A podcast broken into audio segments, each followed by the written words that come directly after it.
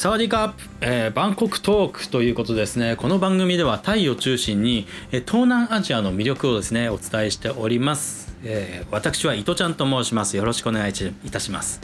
えということですね、今日のテーマは、えタイのですね、えお寺にまつわる、まあ、エピソードについてお話をしようかなと思うんですけれども、まあ、その前にですね、まあ、ちょっとしたエピソード。まあ、私がですね、まあ、そのタイに、え行く時にですね、やっぱり空港の中で最後になんかこう足りないものないかなというふうに考えるじゃないですか。えっ、ー、とあれあるなあれあるなみたいな。でですね考えたら歯磨き粉ないなと思って空港の中のセブンイレブンに行って、えー、と歯磨き粉、えー、ガムのやつですね買ったんですね。でリュックの中に入れておっしゃそろそろ行くかもう準備万端だろうと思って今中入ったんですね。で保安検査場で、えーと、ベルトとか取って、えーと、トレーの中に入れて、えー、リュックも下ろしてでですね、えーと、順番待ちをして、えー、通り抜けていきますよね。であのなんか腕かなんか上げちゃったりして、えー、のゲート通りますよね。そしたらですね係員の人に「えー、ちょっとあの」とかって言われて「あのこれなんすか?」って言われて「いやこれ歯磨き粉っすね」みたいな。さっき買ったやつですよね。でですねあのこれ100ミリ以上なんでちょっと中持って入れないですねって言われて。オーマイガーですよね。あの5分前に買ったあのデンタル、えー、ガムの歯磨き粉をですね、えー、まんまと没収されましたね。はい。まあご存知の通り、えー、と100ミリ以上の液体、まあ、半液体状のものもなんですけれども、えーとまあ、中には入っては中には持って入れないですね。なのであのなんだ化粧品とか大きいやつはえーと、きちんとですね、あのー、まあ、皆さんはちゃんとやると思うんですけれども、えーと、持ち込みじゃなくて、えーと、預け入れて荷物の方にきちんと入れてください。えー、ということですね。はい、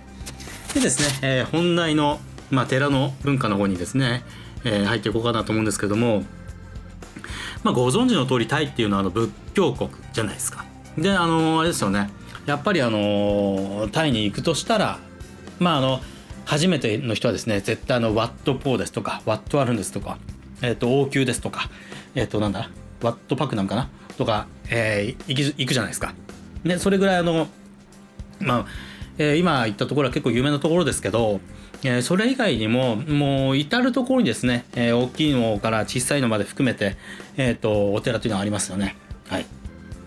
でですねあのこれ私の、えー、仏教に対する、えー、ちゃんとした知識がないからということだと思うんですけれども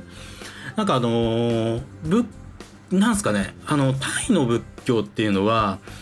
うん上座部っていうんですか？上に座る部分っていうんですかね？えー、とかっていうふうなことを言われたりですとかあの症状っていうふうに、えー、台上に大きく乗る大きい乗り物ではなく小さい乗り物、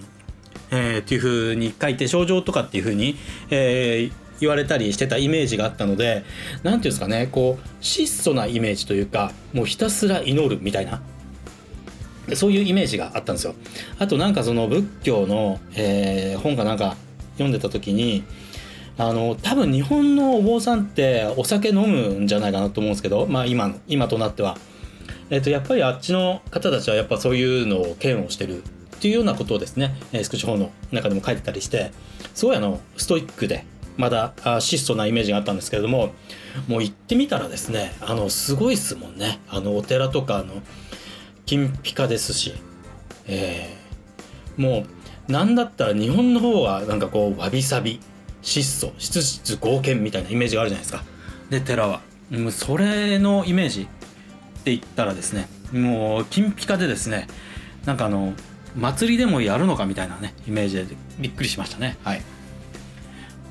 でですねえっとその対、えー、その仏教国ということで、えっと、短文、えー、短文というのは何かというと、まあ、施しというか、えっと、メイクアメリット、えー、徳を積む、うん、というですね、えー、文化があります。なので、まあ、例えば、えー、お寺にお参りに行く時なんかは、えっと、お供え物をですね、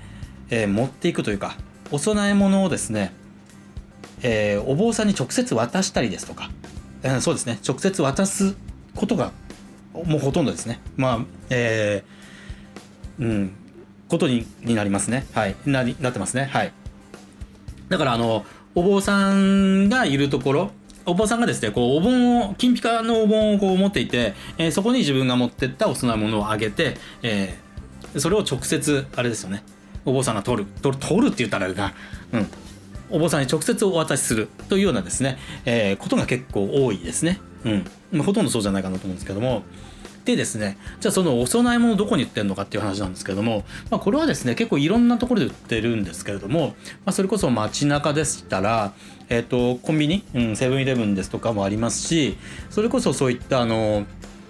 仏教関連の、えー、商品というか、グッズを売っている、えー、店にもありますね。で、そのお供え物何が入ってるかというと、まああの、まあ、ものによものによるというか売ってる場所によるんですけど当然。うんとなんだろうな。日常品ですとかあとはあのー、ご飯。だから惣菜がそのまま入ってることもありますね。そそのままっていうかあのちゃんとあの容器には入ってるんですけども。はい。たりします。でえっ、ー、とそれがですねお寺の前でも売ってたりするんですよ。お寺の前。うん。お寺の前で売ってるんですね。なので、え手ぶらで行っても、えー、そのお寺に行ったらそこで、えーといくつかのですねまああの寺の規模によります。お寺の規模によるんですけれども、えー、いくつかのお店が出てて、えー、そこでですねえっ、とそのお供え物を売っているということなんですね。大体あの1個30バーツとか、うん、あのもちろんあの高いやつもあるんですよ。高いやつもあるんですけども一般的にはまあ30バーツとか40バーツぐらいのことが多いかなというふうに思いますね。はい。でなんですけれども。えっ、とこれがですねあのこの食べ物ってどこ行ってんだろうなみたいな。思うじゃないですかやっぱり。だってあの惣菜がそのまま入ってたりとか、えーと、炊いたご飯がそのまま入ってたりするんですよ。あとはですねあの歯磨き粉が入ってたりですとか、まあ、すんげえいろんなものが入ってますよね。はい。まあ、医薬品入ってたりですとかそれをまあお供えするんですけども、まあ、それがですね、まあ、ちょっと聞いたところによると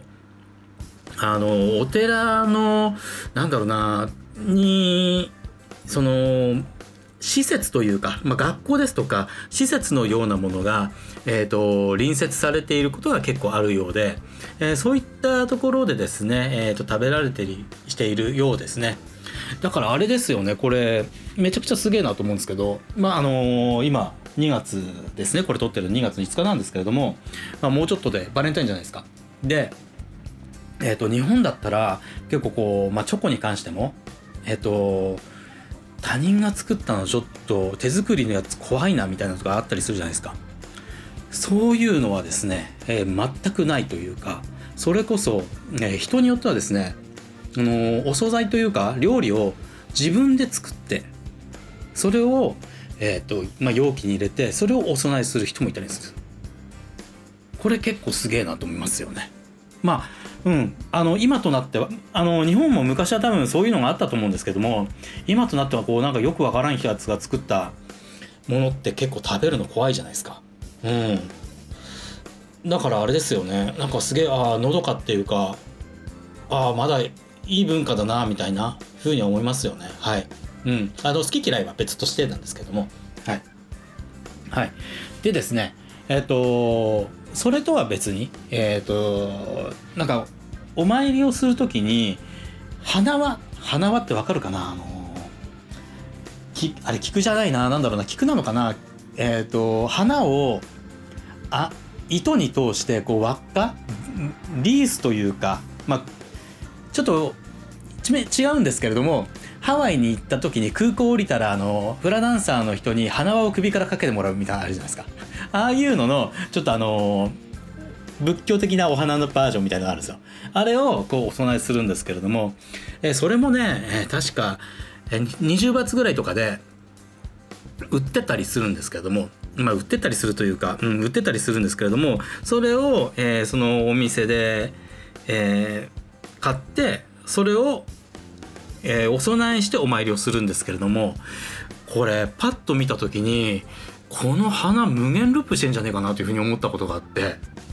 まあどういうことかっていうと僕買うじゃないですか。まあ、20バーツとかで買ってお供えをしてえっ、ー、と帰るじゃないですか。でその花ってその後どうなってんのかなというふうにすごいあの疑問に思ったというかあこれ多分無限ループしてんなというふうに思ったんですよね。であのー、たまたまやっぱだってじゃないとあのすげえ溜まっていくじゃないですか。溜まっていくんですよ。当然誰かが回収しないと。でそれ回収してるところに、えーと、場面に行き当たったことがあって。そしたらですね、まあ、売ってるところから人が来てそれを回収してやっぱりですねその売り場にそのまま戻ってたんですね。これすげえなと思って。あ錬金術ですよこれは。いやすごいなと思って。まああのー、そんなことを気にしてるタイの方はいらっしゃらないと思うんですけどもね。あれは結構面白いなと思いましたね。はい。うん、まあでも結構その短文文化っていうかだから何ですかね。まあもともとはそういう自分の徳をと積むというイメージ気持ち、うん、当然もあるあったと思うんですよ。だから自分があの良い人生を生きるためにとか。というのもあると思うんですけどもやっぱりそこはあれなんでしょうね。うん、まあ物事っていうのは一つのことだけじゃなくていろいろなまあもので成り立ってますからなんというか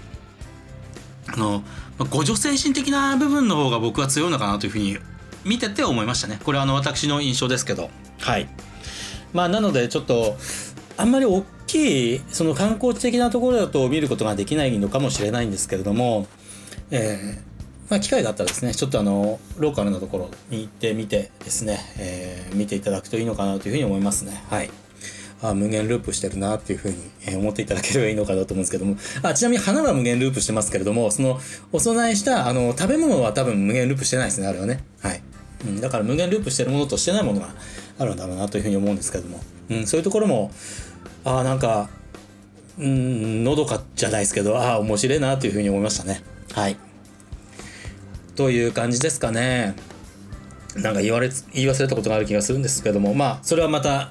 次回ということですね。はい。えー、まあ、いつものようにカミカミでしたけれども、まあ、それもですね、私の味ということで、えー、ご容赦いただければなというふうに思います。えー、ということでですね、バンコクトーク、ここまで聞いていただきましてありがとうございます。えー、失礼いたします。